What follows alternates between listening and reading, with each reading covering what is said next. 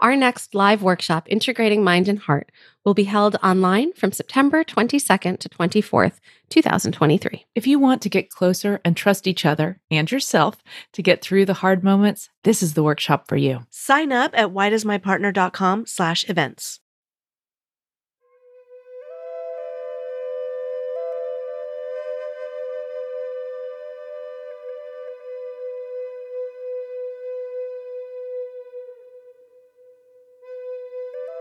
Welcome to the Connectfulness Practice Podcast.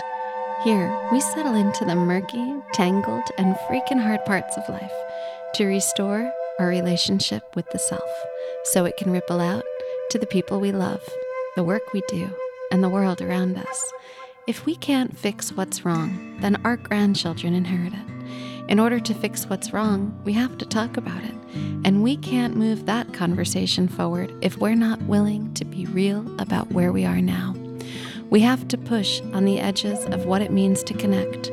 Otherwise, nothing will ever change. I'm your host, Rebecca Wong, and I'm here to guide you through a series of radically honest conversations about what it means to be truly human in all of its messy, beautiful, hilarious, and heartbreaking glory. In our collective effort of looking inward, we're starting to do the outward work of reconnecting the world. While these discussions will guide you into the connectfulness practice, this podcast is not meant to be a substitute for the depth of work that you'd encounter with a licensed provider. If something in this episode touches you, reach out. That's where you initiate the ripple that restores relationships. You can learn more about my Connectfulness counseling practice and online workshops at connectfulness.com. Welcome back to the Connectfulness Practice Podcast. I'm really excited to share today's episode with you. I had the opportunity to sit down with my mentor, Terry Real. Terry is an internationally recognized family therapist, speaker, and author. He founded the Relational Life Institute, offering workshops for couples and individuals, along with a professional training program for clinicians to learn his relational life therapy methodology. Terry's the best selling author of books such as I Don't Want to Talk About It, How Can I Get Through to You, and The New Rules of Marriage. His newest release, Us Getting Past You and Me to Build a More Loving Relationship, is currently available. Before we dive into today's conversation, I want to make a special note. Terry and I recorded this in February 2022, and that was before current events took place in the US, such as the shooting in Buffalo, New York, the shooting in Uvalde, Texas, the Depp and Heard trial that got a lot of attention in the news, and the leaked decision from the Supreme Court to strike down Roe v. Wade. These events, along with many others, have roots in supremacy, patriarchy, and toxic individualism. Our omission of these events in this conversation isn't intentional. And we hope that the correlation between these events and the issues that we do discuss in this episode come through and further underscore the need for this collective work at every level, from the most intimate of our relations to the greater collective. And on that note, let's dive in. Welcome back, everybody. We are here today with a really special guest. We're here with Terry Real, who is one of my teachers and mentors. And um, oof, I just noticed my whole body just started to shake as I started to introduce you, Terry. so, um, you just wrote this beautiful new book um, called Us. And I, I love where this takes your work. I love the direction of this. Thank you. Yeah. I, I feel like it's a whole evolution. Like it's all of the work that you've been teaching for decades that is now offered in another way. Thank you. I, I really do uh, feel that it's the culmination of my uh, uh, 30 plus year uh, career as a therapist, writer, teacher. Yeah. Uh, it really does feel like it's all come together. Yeah. Yeah, I feel that when I read it. Thank you. Yeah. And I'm I'm hopeful that everybody who listens to this we'll pick up a copy and we'll read it. It feels like it's a life changing type of book, maybe culture changing type of book. Thank you. I hope so. Yeah. It's ambitious. It is ambitious.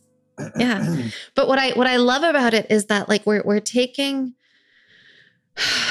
you're taking us on a journey as we read this book of looking at ourselves but also of the culture that we live inside of. right.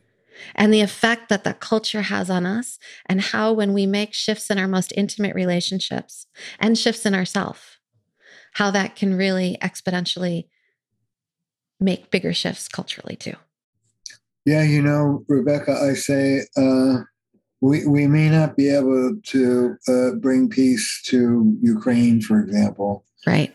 Uh, but we can bring peace to our living rooms and our bedrooms. yeah. And uh, why don't we start with where we live? which brings me right to one of the quotes in the first part of your book. And you say here you'll learn how to reconnect first to yourself your feelings, your needs, your desires, because great relationships start with your relationship to yourself. And then you'll learn the skills of a sophisticated and practical relationship technology designed to teach you how to get more of what you want in relationships with others. That's like such a beautiful explanation of what this is all about. I find so often the people I work with don't get that when they're not in touch and reconnected with themselves, that, that that's a huge part of the issue. Yeah, it is, and I think that's particularly true for women, or, it's true for both sexes in different ways. But Yeah. uh, uh, of course, 50 years of feminism and feminist psychology has shown us, uh, and there's a lot of black and white research, starting with Carol Gilligan back in the uh, 80s, uh, that women tend to over accommodate, lose their voice, um, not allow themselves to be fully in touch with their wants and their needs and their desires for fear of what kind of response they're going to get. And also because a good woman uh, uh, shouldn't be so selfish. A good woman should serve the needs of, of others. Uh, so uh, being in touch with your voice is really critical. Mhm. And uh, you, what's interesting to me, though, is traditionally under patriarchy, and as you've heard me say a million times, patriarchy is the water we swim in and we're the fish. Patriarchy and the culture of toxic individualism that I go into a lot Yeah. in, in the book. Anyway, um, it, within that framework, uh, men don't have voice in their relationships either. A- a good woman uh, shouldn't speak up for herself uh, because uh, a, a- good woman shouldn't have any needs. She should serve the needs of others. A good man doesn't speak up for himself uh, because uh, what needs? What are you talking about? Uh, Men don't have any needs. Men are stoic pieces of wood. Uh, so, um, uh, you know, one of the things I say is that under patriarchy, men have two emotions uh, that are allowable uh, anger and lust. Mhm. And other than that, that's really about it. Uh, so, uh, in order to be relational, women have to move into voice and men have to move into their hearts. And both men and women and non binary folks uh, all have to move beyond patriarchy and the culture of individualism. Yeah. You know, it, it's so interesting. I, I find that in my own marriage, that being able to speak up for what we want and need, for what we feel, is like it, it's the ongoing crux of our marriage. It's the ongoing learning edge of, of what's happening between us. And mm. the more I speak up, the more I realize that maybe I'm even taking some air out of the room for my husband mm-hmm. and you know like so so there's this uh i don't want to take away space from him and there's this dance that we're constantly learning and it's that constant learning i think that's the that's the work I think that is the work, being relational, yeah which is what, uh, uh, uh, you know, the name of my therapy is Relational Life Therapy. Uh, the name of the institute is Relational Life Institute. I'm about teaching uh, people how to live relational lives. And what it means to be relational is that you are responding to what's in front of your face, moment by moment, day by day, moment by moment, day by day. And, and you know, people say uh, that relationships take work, but very rarely does anybody tell you what the work is. right? And one of the things I say in uh, the book Us and in my work uh, is the work of relationships isn't even day by day, it's moment by moment. Mhm. In this moment, right now, what am I going to choose? Uh, am I going to go with my mature self and uh, speak up, for example, even though I'm afraid? Or am I going to go with an immature part of me that's too frightened to speak? Or an immature part of me that when she does speak, barks? Right. And, uh, and uh, where am I at in myself? You know, w- one of the things, uh, the the first questions that I ask when I'm sitting with somebody is not what are the external stressors, because good couples can handle stress, and, it's not even what I taught you and others. Uh, the dance, the The more, the more. Yes, the more she pursues, the more he distances, the more he distances. That's really important, but that's not the mo- the most important question. Is this one? Which part of you am I speaking to? Yes. Am I speaking to the here and now, untriggered prefrontal cortex, wise adult part of you? Or am I speaking to some flooded, immature, trauma saturated part of you that uh, comes out of your past and your adaptation to it? This is huge. Yeah.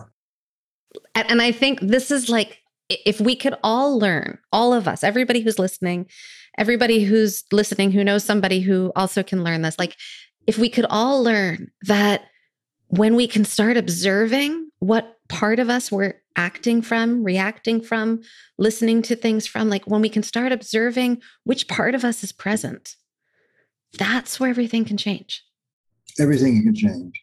A- And, you know, just the act of observing puts you in the wise adult self. Right. The act of observing uh, fires up the most mature part of the brain, the prefrontal cortex, by definition, because that's the part of you that can observe. And uh, my pal, the German mystic Thomas Hübl, uh, has a lovely saying to observe is to have choice Mm. because you're in the part of you that can stop and think and make a choice, as opposed to what I call you and me consciousness, as opposed to us consciousness, the adaptive child part of us, which is knee jerk, automatic. You do the same damn thing you did when you were a kid. You've been doing it for 30, 40 years, and uh, it just comes over you and you act it out. Right. You say in the book, you say this thing. I've heard you talk about it before too, but I'm wondering if you can talk about it a little bit more right now. You say that, you know, most of us don't um, reenact the, the experience of trauma itself, Right, right? We relive it. right. Well, a- a- actually, the, the quote is um, you don't really remember trauma, you relive it. That's it. Uh, you, you, know, the, the vet who hears a car backfire and spins around like he's in combat is not walking down thinking, I'm in Main Street remembering combat. He's flooded with being viscerally, his body is saying, We're back. And, um, you know, you were yelled at by your dad as a little girl, and now your husband yells at you and you're not thinking, oh, gee, this reminds me of when I was five and I was being yelled at. Your body, I call it whoosh, your body just goes through a wave of either what, however you reacted to that. You either felt shame and blamed yourself and you want to go make yourself small and hide, or you're a fighter and you fight back and you wind up screaming. Whatever the adaptation is, uh, is what gets triggered in our personal relationships. And most of us, certainly most of the couples I see, have lived most of their lives out of these adaptive child parts, thinking that those are adults and they're they're not. They're, They're not. the version of what an adult looks like. Right. You know, I I um I'm fortunate. I get to co-facilitate your boot camps. Oh. And uh we recently taught one. Is it okay if I share a little story with you? Oh, A personal one? So I recently co-facilitated a boot camp. Like a day or two later, my husband and I got into a fight. I love how that happens, right? And so I I was just teaching all these people how to love each other, and I had to put up with your bullshit. a little bit like that, but a little bit different, right? And so we get into this fight, and the essence of the fight boils down to he didn't feel that I supported him. And he got really reactive about not feeling supported. And so I went into all my skills. I thought I was doing them all right. This is the good part of the story. and I'm listening and I'm really understanding. I spend like a good amount of time really just being in a listener mode and listening and understanding him, reflecting it back to him, acknowledging what I can, doing all of my skills. Yeah, Wait, skills. a- Yeah, really good. Wait an- like a good amount of time, sometime the next day, bring up some direct requests and bring them out there to him and say, hey, listen, here's just a few things that, that would really help me. And he wasn't able to meet me right there in that moment. And Uh-uh. I went right into my whoosh because I went into, but my timeline. This, this is like my old stuff. And it was a huge learning moment for me around feeling inside of me the difference between being able to tolerate his, I can't meet you there right now because I need to learn that you can also meet me here 1st right? And uh, what I learned about myself in that moment, and this this is like critical for me, is that I became my mother. I became my parents in that moment. I was reacting something that I lived through as a child. what was it? Rebecca? Can you do you mind naming it? Yeah, it's totally okay. It was like the pressure of this is my schedule. This is I need this now, Oh yeah. right? And so I I went right into that place of I need this here now. And when he couldn't give me that, my world collapsed. Mm. Mm. But it it just I mean it collapsed until I was able to observe it and see it and sit with it. And I have some wonderful friends through this line of work and you know, I was able to to hold myself and bring myself back and it didn't take so long to bring myself back. Like really didn't take so long. Um but I really attribute it not taking me long to the work and to to living this work to to being trained in this work to understanding it and to being able to shift into that observer Yes, us consciousness, I call it. yeah the part of the brain that uh, can recognize that you're in a relationship. You know, my language for this, Rebecca, is um, remembering love. yes Remembering what the person you're speaking to is not an adversary, but there's someone you love, and the reason why you're speaking is to make things better. Exactly And what that means is if you can remember that, then you're in your adult self. And uh, that triggered, I need it, I need it now. I'm, I'm behaving like that five year old girl. I'm behaving just like I saw my mom behave with my dad or whatever. Yeah. Um, that's the adaptive child part of you. right And uh, what you did that was so gorgeous uh, is you got triggered, you had the whoosh, you were taken over by your automatic response. And then you took a break, you reached out for support from friends, you righted yourself, you got recentered. And uh, then you were able to go back uh, into the fray with your husband, and I'm sure it was better. oh my gosh like i can't even begin to tell you how much better it got because we were able to then talk about it and and name it and really acknowledge it and grow from it it's Yeah. beautiful um the So there's a word for that. yeah It's called health. I love that. You know, I, I have to say though, the work of moving into us consciousness is freaking hard because it means you also have to look at and reckon with parts of yourself that you might be struggling with. Yes, that's true. You're you're in the picture, Yeah. And uh, it's so easy to look at our partners and uh, just blame them. I, I say that in in one of the chapters that most of the people who uh, see me uh, are what I call essentialists. My partner just is essentially blah, blah, blah, blah, blah, blah, blah, and whatever your negative imagery is. I, tell, can I tell you a story? Yeah, I'd love to. I, I tell this story in the book. It's a true story. A guy comes to me, very funny guy. I, I grew to really get fond of him, but he was pretty much a diamond in the rough. And I ask him, uh, as you know, I begin most sessions with, What would you like? If this were to be a great success, what would you get? Without hesitation, he says to me, I want to get laid. If I can get laid, then this therapy would be successful. Yeah. Uh, and I brilliantly deduce he's not having the sex life with his wife that he would with.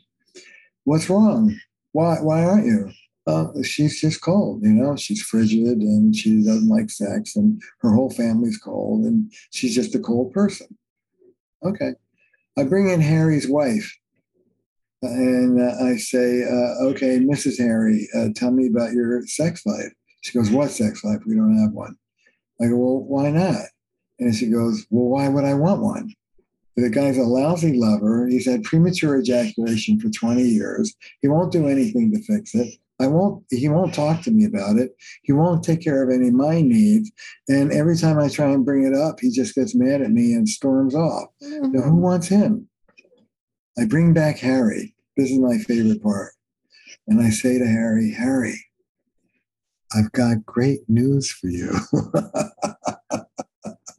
and the news, of course, is you and your partner are connected. This is an ecology. Yes. Our assistant. You have something to say about this.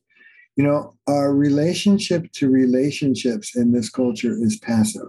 Mm-hmm. You get what you get, and then you complain about it. And uh, it, it, us is all about empowering people to be proactive. Yes. Shape what they get with requests and with the moves they make on their side of the seesaw to kick out different responses from their partner. This is called working on your relationship.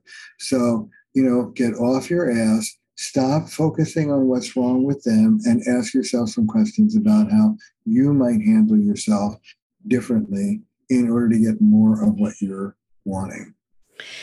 It, it's like kind of mind blowing, though, right? Like learning this stuff that in order to get more of what I want out of my relationship, I have to focus on me.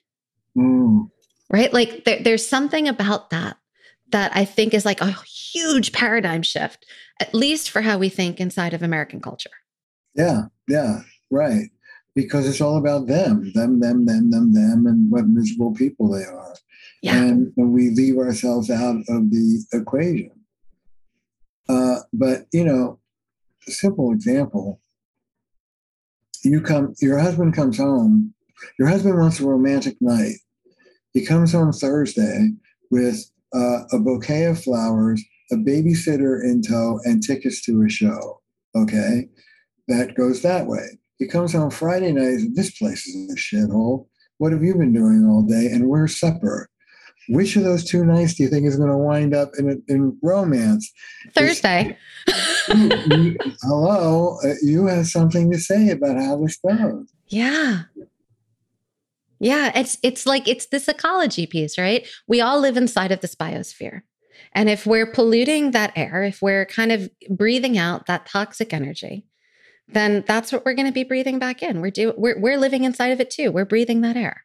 That's it. That's the wisdom. I call that moving from uh, patriarchal hubris to ecological humility and wisdom. Say that again, Terry. We're moving from patriarchal hubris, overweening pride, to ecological wisdom, to ecological humility. Th- this, yeah, go ahead.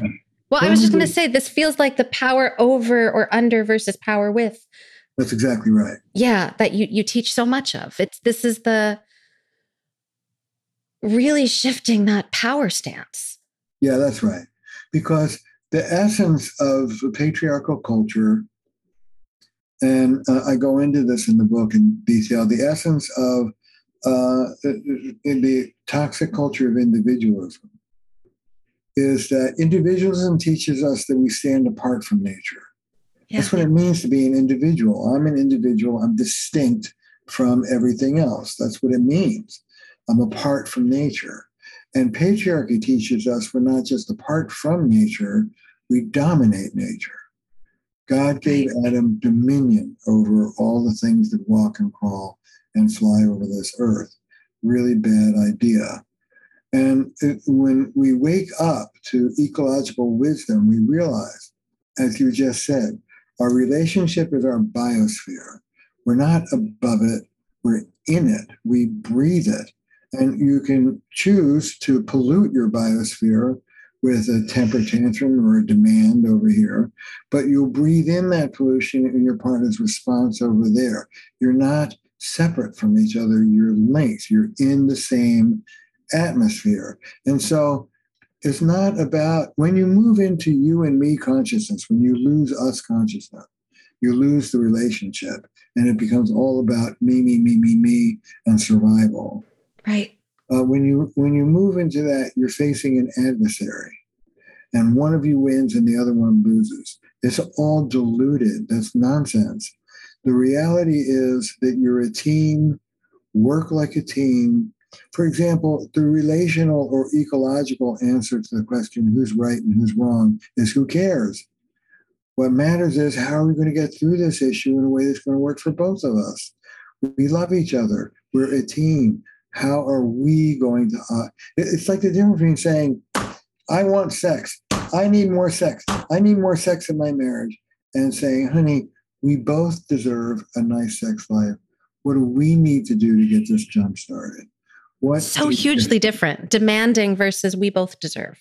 Me, me, me, me, me versus us. Yeah. Yeah. Terry, what this is making me think about is that, like, in our relationships, we're really creating this space. I think you call it the mysticism of marriage, right? Where we, mm-hmm. where we are healing together. Like, as we grow healthier, like in the example I gave of my husband and I, we're growing in those moments, right? We don't grow from moments that there is no discord. We grow in the moments where there's discord, there's a rupture. We repair that rupture, and we have learned more about ourselves and each other through that repair. Yeah, intimacy is. I got this from the infant observational researcher Ed Tronick, and it's a it's a pillar of my work. Uh, intimacy is an endless dance of harmony, disharmony, and repair. And what Tronick is very good about is uh, in our culture, we think that trust comes from unbroken harmony. Yeah. And the reality is, trust comes from the whole cycle. Mm-hmm. It comes from messing up painful, messy transactions that lead back to one another and to I'm sorry I hurt you, honey. I'm sorry I hurt you too. You know what? In the future, I'm going to try and do it that way. Oh, if you would, I would really appreciate that. And then if you really want an A plus, how could I support you in making that change? Well, you could be less critical and more appreciative. Great, I'll do that. You know, the relational uh, uh, golden rule, the $10,000 question is uh, what do you need from me in order to help you change for me in the ways that I want? What do you need from me in order to deliver what I'm asking for? How can I be at your service as you try to please me? Who says that without training? Oh gosh, without training, I I haven't met that person yet. they might be out there. They're a happy unicorn, but I haven't met them yet. But what what I'm thinking of is to get to the place where you can ask that question. It takes like a sturdiness and a willingness to really be able to to look at okay, wait, they're going to ask me to do something that's going to be, or, or, you know, in order, let's say it again. Okay, so in order to be able to ask that question, right, of my partner, I need to have a certain clarity of what I'm asking for. Mm-hmm. And I have to be able to do my boundary work on my side of the street. If I'm overstepping and asking for more than they're able to deliver, I'm going to be met with grief and I'm going to be have I'm going to have to be able to hold that grief. I'm going to have to be able to meet myself there. Well, um, you, it does help to do some thinking and ask yourself whether what you're asking for is is proportionate and reasonable. Um, but I wouldn't hold back. If you want it, go for it. And let your partner give as much or as little as they want to and can. Yeah, and there's a vulnerability in there on both the asker and the person who's being asked. There's there's vulnerability in both sides. Yes. Uh, One of the things people don't get is that it's vulnerable to assert yourself. Yeah. It's vulnerable to put yourself out there and ask. You know, a lot of, and this is a woman's thing, a lot of women, I, I talk with them about working on their relationships in these ways. And uh, I get something like, oh, God, that's so much work. Why i mean why do i have to help him learn how to do the dishes? And the answer this is what i call uh, working with the guy you have instead of the one you deserve. Uh, why do you have to work that hard? Why do you have to put out your needs and teach whoever you're with what pleases you?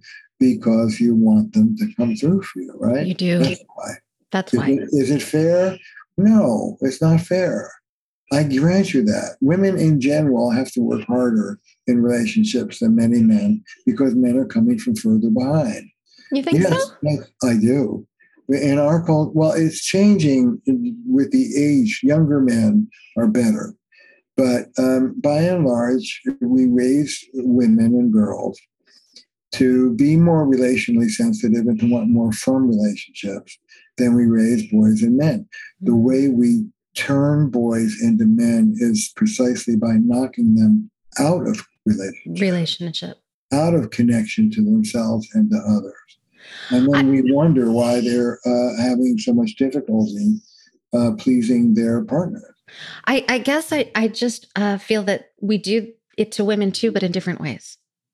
Right? Like one of the ways we do it to women is that um, to be assertive, to ask for what you need and want is is kind of like trained out of us in many ways. It's not something that we we teach our our little people growing up to be adults, right? Um, and I think it was when I was reading Bonnie Badenoch's work, Uh-huh. Terry, I was reading about it, and one of the things that really struck me in, in that work is when she was talking about how when we're babies, we're kind of born meeting the world, being able to ask directly for what we need and want. And then, like over time, as we grow and our needs aren't met, those that ability to make those direct requests diminishes. And Yeah. so we grow into these adults who don't know how to ask for what we need and want, which is like the a huge part of being able to be relational is being able to ask for what you need and want. Well, it's a huge part of getting what you need and want. If you're not happy, you're not gonna it's a huge part of it. Yeah. Yeah. And you know, if you read the feminist psychology, uh, women it, it operates differently in the two sexes, uh, and these, are generalities, but nevertheless, women lose the capacity to directly assert themselves at the edge of adolescence, 12, 13, 14 Mm. they uh, they fall a prey to what the great Carol Gilligan has called the tyranny of the nice and kind. They learn to over accommodate. They learn to uh, back off and go along to get along. Boys are knocked out of relationship at three, four, five years old. Oof. That early? Yeah. Wow. Before our boys have learned to read, they already have read the code. They know better. Uh, Judy Chu has done research. Three, four, five year old boys are already less expressive emotionally than girls. They feel their feelings, but they already know better than to express them Wow. and uh, the um, the punishment uh, that a girl gets for crossing over into boyland, particularly after almost half a century of feminism, uh, can be bad. Depends, but the punishment that a boy moving over to girl land faces is truly violent, truly reprehensible. Yeah. So this makes me think about, you know, a whole population of people in between the the male female kind of uh, binary where they're growing up maybe there's a lot more people now growing up in a more non-binary framework a more non-binary world um, Yeah, and so it makes me think of like what are it's really interesting. I'm, I'm raising two preteens and uh, hearing even just like their knowledge and their awareness of them and their peers learning about gender and exploring uh, the the you know the are they binary? Are they non-binary? Like all of those pieces and who is identifying as how. I feel like it's cult like it's changing and then mm-hmm. also it's not right? Like we could look around and we see laws coming out in different states that are that are trying to politicize people's genders. Um, and so i feel like there's some kind of shift happening in terms of culturally how we're thinking well about raising that, our young. Yeah. I think that um, the whole uh, issue one of the, one of the things I wrote about in Us is that masculinity currently is at war with itself. Yeah. There are two versions of masculinity, one progressive and one very conservative. And they're at war with mm-hmm. each other. You know, with, with the governor of Texas just labeled support for trans- transgendered kids as child abuse. Yeah. Uh, uh, uh it, it's just war. And I think that the fate of our humanity depends on uh, how this is going to play out. I, I, I really do. I agree with you. I deeply agree with you. And I'm, I'm, here's the thing I love this work so much because I think it gives us a relational way of seeing relationships, ourselves in the world, raising our kiddos, like the whole gamut. I think it ripples. And my hope is that we can like that relational life therapy, that RLT, that us consciousness, that all of the stuff that you teach can become a language that more and more people can learn. Because yeah. I think it's in learning this language that we can we can make shifts. Yeah, it, it, because the language is a new map. Yes. Uh, and the map is uh, moving out of win lose zero sum what I call you and me consciousness mm-hmm. uh, and moving into the unity. Yeah. The biosphere, the whole. Uh, remembering uh, what you're about, remembering that you, you know, I'll say to somebody, look, I want you to answer less defensively and I want you to be compassionate to your partner's experience. And they say to me, why would I want to do that? And I say, well, first of all, you love them. And second of all, if you can't get there, are you ready? You have to live with them, dummy. happy spouse, happy house, as they say. Yeah. Uh, so uh, I don't think about win lose, or I don't even think about altruism. I think about enlightened self interest. It's yeah. in my interest to keep Belinda happy because I live with her. Like, hello, wake up. You know, it's not it's, it's not that I'm being such a good guy to her, it's that I'm taking care of our biosphere. That's right. And that's being a good guy to me too. Yeah. And I, I think this is the part like you you ask a question in your book. You say, how can we reconcile individualism with the collective good? Yes right? Um, and I, I think this is kind of hitting on that a little bit. You know the other piece that you talk about um, is a piece about like privileged what was it? Privileged obliviousness? Privileged obliviousness yeah. Yeah yeah and i i find this like i i, I can't help but think about it on so many different layers when i read about this. Do you want to talk a little bit about privileged ob- obliviousness? I can't even say the word. Privileged oblivion yeah. i can't i can't get it off my tongue it's a big one for guys, and uh, it's actually not my phrase. It's a, my friend Jeffrey Kerr's. Um, privilege obliviousness. You know, the guy who walks in, steps over the pile of stinking diapers, gives his wife a kiss, and says, "Hi, hon, how are you?" And it's like, I'd be a lot better if you took out the diapers we're both standing in. Like, hello. And, um, you know, women uh, Uh, perennially in my office, I don't know how, how it is for you, but in my, will say, yeah, if I tell the guy, look, I want you to grab a bag, walk over to the living room, clean up the diapers, and throw them out, he'll do them. But if I rely on the guy to notice that the diapers are there needing to be done, I could have a very long wait on my hands. Yeah. And, that's where we need to speak up. That's where you need to speak up. It's like what is uh, fueling that guy's obliviousness is over a thousand years of male privilege. Yeah. The men have not been in charge of domestic lives for over a thousand years, and we just don't think about it. I don't care that you're working just as hard as me and making one and a half times my salary. Uh, you're the one that's going to notice the diapers. I'm the guy. What, what's in the fridge? Uh, you know what yeah. I hear a lot is is you know when I speak up, my partner will will do the things, but why do I have to keep making the lists? Yeah, that's what I'm talking about. Yeah.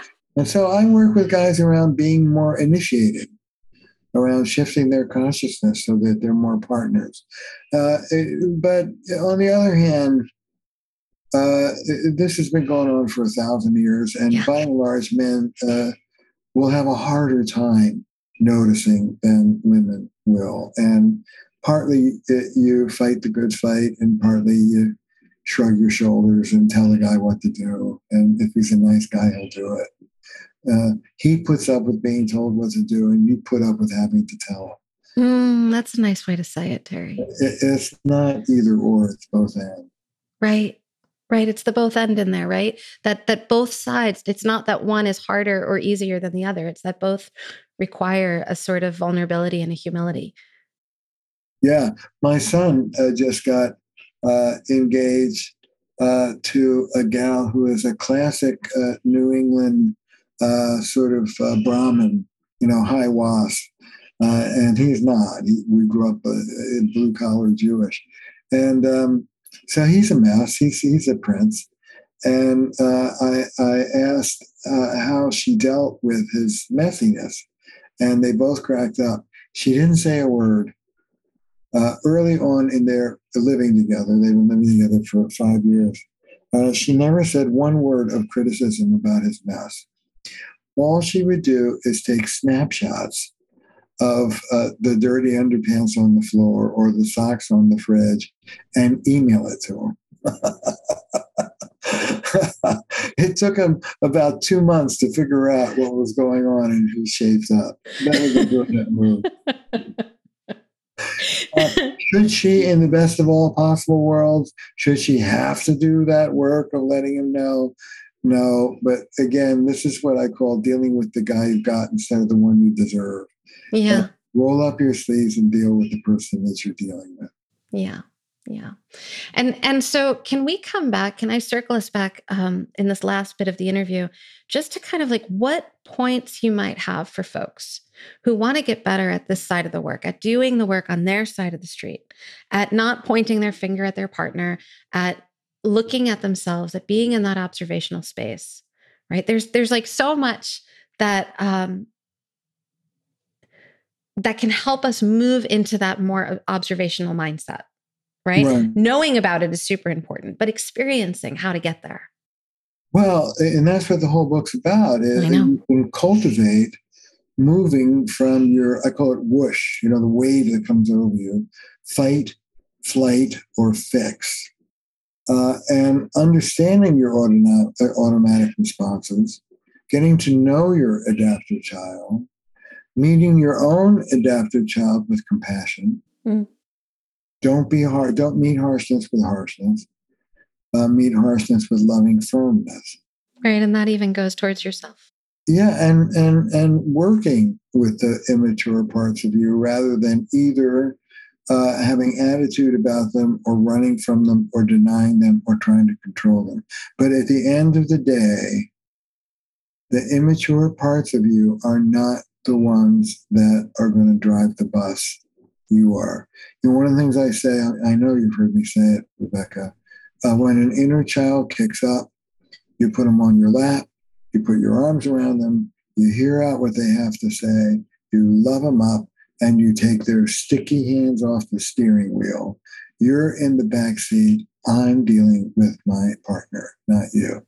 Right. You know, I think It's so important to remember that part of our work when we're dealing with those inner parts, when we're dealing with those sticky fingered adaptive child, wounded child parts, is that our job is to be present with them in a way that offers them guidance, offers them nurturing, but also sets limits. Yeah.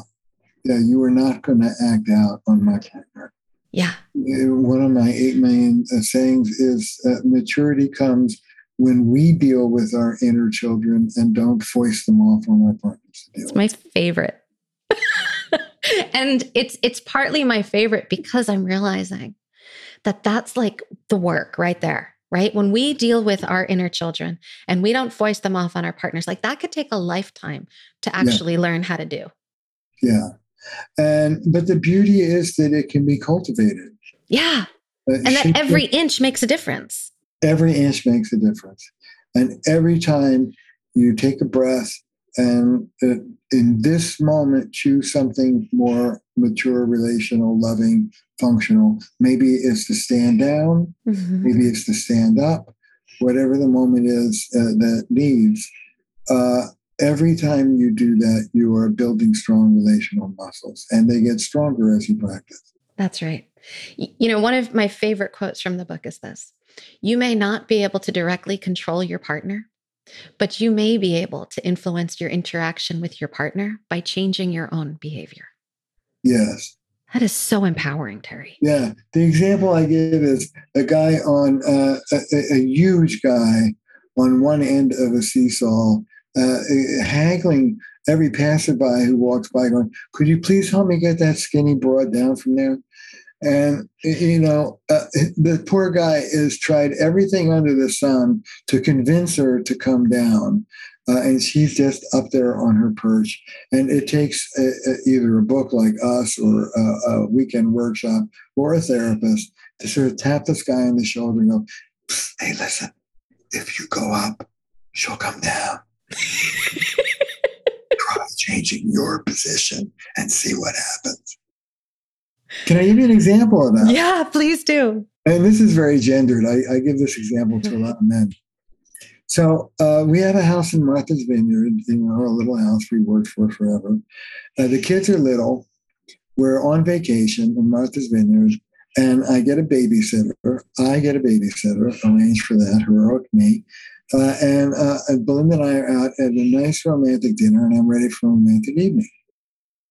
And we're sitting to, at dinner, and uh, after the first glass of wine, or even half a glass, Belinda starts going on about she's worried about Alexander and she's really mad at Justin.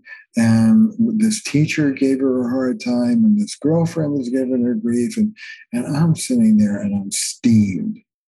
It's like, this is the romantic evening. This is the this is the beautiful. What are you? And I start countering her. Well, don't worry about that. Well, no, no, no. by about the fourth counter, she gets mad. Then I get mad, and then we're both mad, and we escalate, and that's how that goes. This happens four times. Uh, I'm, I'm not a quick learner. On the fifth time, I say to myself, You're a couples therapist. Now you're not going to do this again. Try something different. So this time, number five, we're sitting at dinner. And Belinda starts going on about the tensions that she's dealing with, her worries, her fights, her concerns, her this, is and that. And instead of getting mad that she's taking me away from my romantic, idyllic evening, I roll with it. I'm sorry, that feels bad. Tell me more about it. Uh huh. And what did she do? And sure enough, maybe 15, 20 minutes go by. Belinda has herself a little cry dabs her eyes, the true story, comes out all smiles and says, That feels great. Let's let, let's have a lovely evening. And we do. And it has nothing to do with Belinda. It has everything to do with my changing my behavior on my side of the seesaw. Yeah. That's what working on a relationship looks like. Yeah. It, it is huge, Terry. Like this this bit about like being able to be there and roll with it. Rolling with like like as you say, let the bad thing happen. Yes. And maybe your new move is rolling with it instead of trying to control it or reacting. Maybe your move is not rolling with it and standing up for yourself and doing something different. Uh, I, there's no rule book that says this is the thing that you need to do.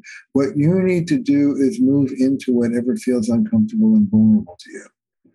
And for some of us, being open and truly uh, vulnerable feels vulnerable. And for others of us, standing up and speaking for yourself feels vulnerable.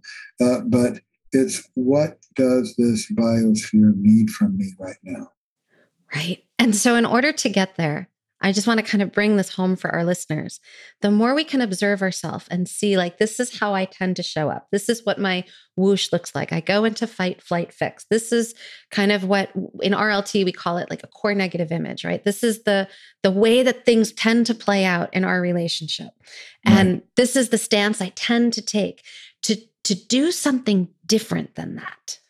Right. To move into a place of vulnerability and do something different that tends to be the thing that gets you out yeah, of the mess. The dance. It yeah. the dance. If you do something different, something different can happen. You know, here's a simple tool that, that your listeners can take home with them. Um, when you're feeling emotional and you want to share your emotion with your partner, as an exercise for the next month, I'd like everybody listening to do this instead of your usual go to emotion, I want you to, instead of going there first, go there last. And instead of your usual go to emotion, I want you to go underneath that to other emotion. So, if your usual emotion is anger, go under it to something that may be like sadness. If your usual emotion is fear, go under it to something else that might be strength. Strength, yeah. I, I have a saying. I want the uh, uh, mighty to melt. I want the weak to stand up. Yeah. So if your usual emotion, if you're more of an accommodator, and you're um, you usually lead with small, you know, frightened. I, I hope you're not offended by this, but find your strength. Find, get pissed off. Find your power. Get big. If your usual emotion is indignant and how dare you and blah blah blah, come down I want the mighty to melt. I want the weak to stand up. Mm-hmm. Whatever your usual lead in is, take a breath, go under that to uh, a different emotion, lead with that, and see what that does to the pattern. Mm, I love that, Terry. Thank you. Thank you. I'm gonna I'm gonna let folks kind of sit with that. I think that's a really good place for us to land today. Beautiful. Mm. Thank you so much for joining us. I'm so excited for this book to be released into the world. Oh, thank you. I'm uh, I'm very proud of it, and um, I really do think it has the power to change people's lives if they read it and uh, uh, do some of the things that are suggested in it. I agree with you. Mm-hmm.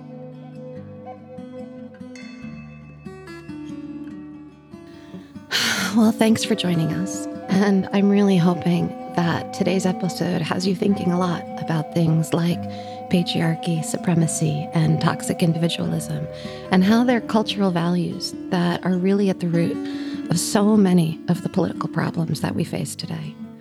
Systemic change can feel really overwhelming, if not impossible. But changing the power structure within our most intimate relationships, that's something that you can do starting today. That's it for today, folks. Take care of each other and yourselves best you can.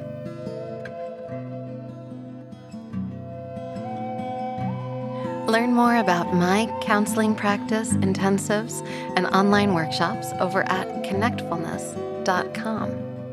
And if you haven't already, check out our sister podcast, Why Does My Partner? Why Does My Partner tackles questions from listeners who want help in relationship these questions, your questions, send them in, are relationship gold. They echo the conversations that take place over and over again in our therapy offices and take us deep into conversations around the skills that are right at the heart of relationship intimacy, greater health, and fulfillment. Jules, Vicky, and I also offer essential skills relationship boot camps. You can learn more about those at whydoesmypartner.com. You can listen to this podcast wherever you get your audio. We'd love if you follow and subscribe to the show, share it with those who may also be interested. I want to express my deepest gratitude to the musicians behind the beautiful soundtrack for this podcast, Sarah and Chris Ferris, who recorded and mixed this music at Kidney Stone Studio. And thank you, dear listeners. It's such a pleasure to be on this journey with you. This podcast is produced by me, Rebecca Wong, and it's copyrighted by Connectfulness Counseling. And we'd love to hear from you. Please follow us on Twitter, Facebook, and Instagram over at Connectfulness. Take care and be well. Until next time.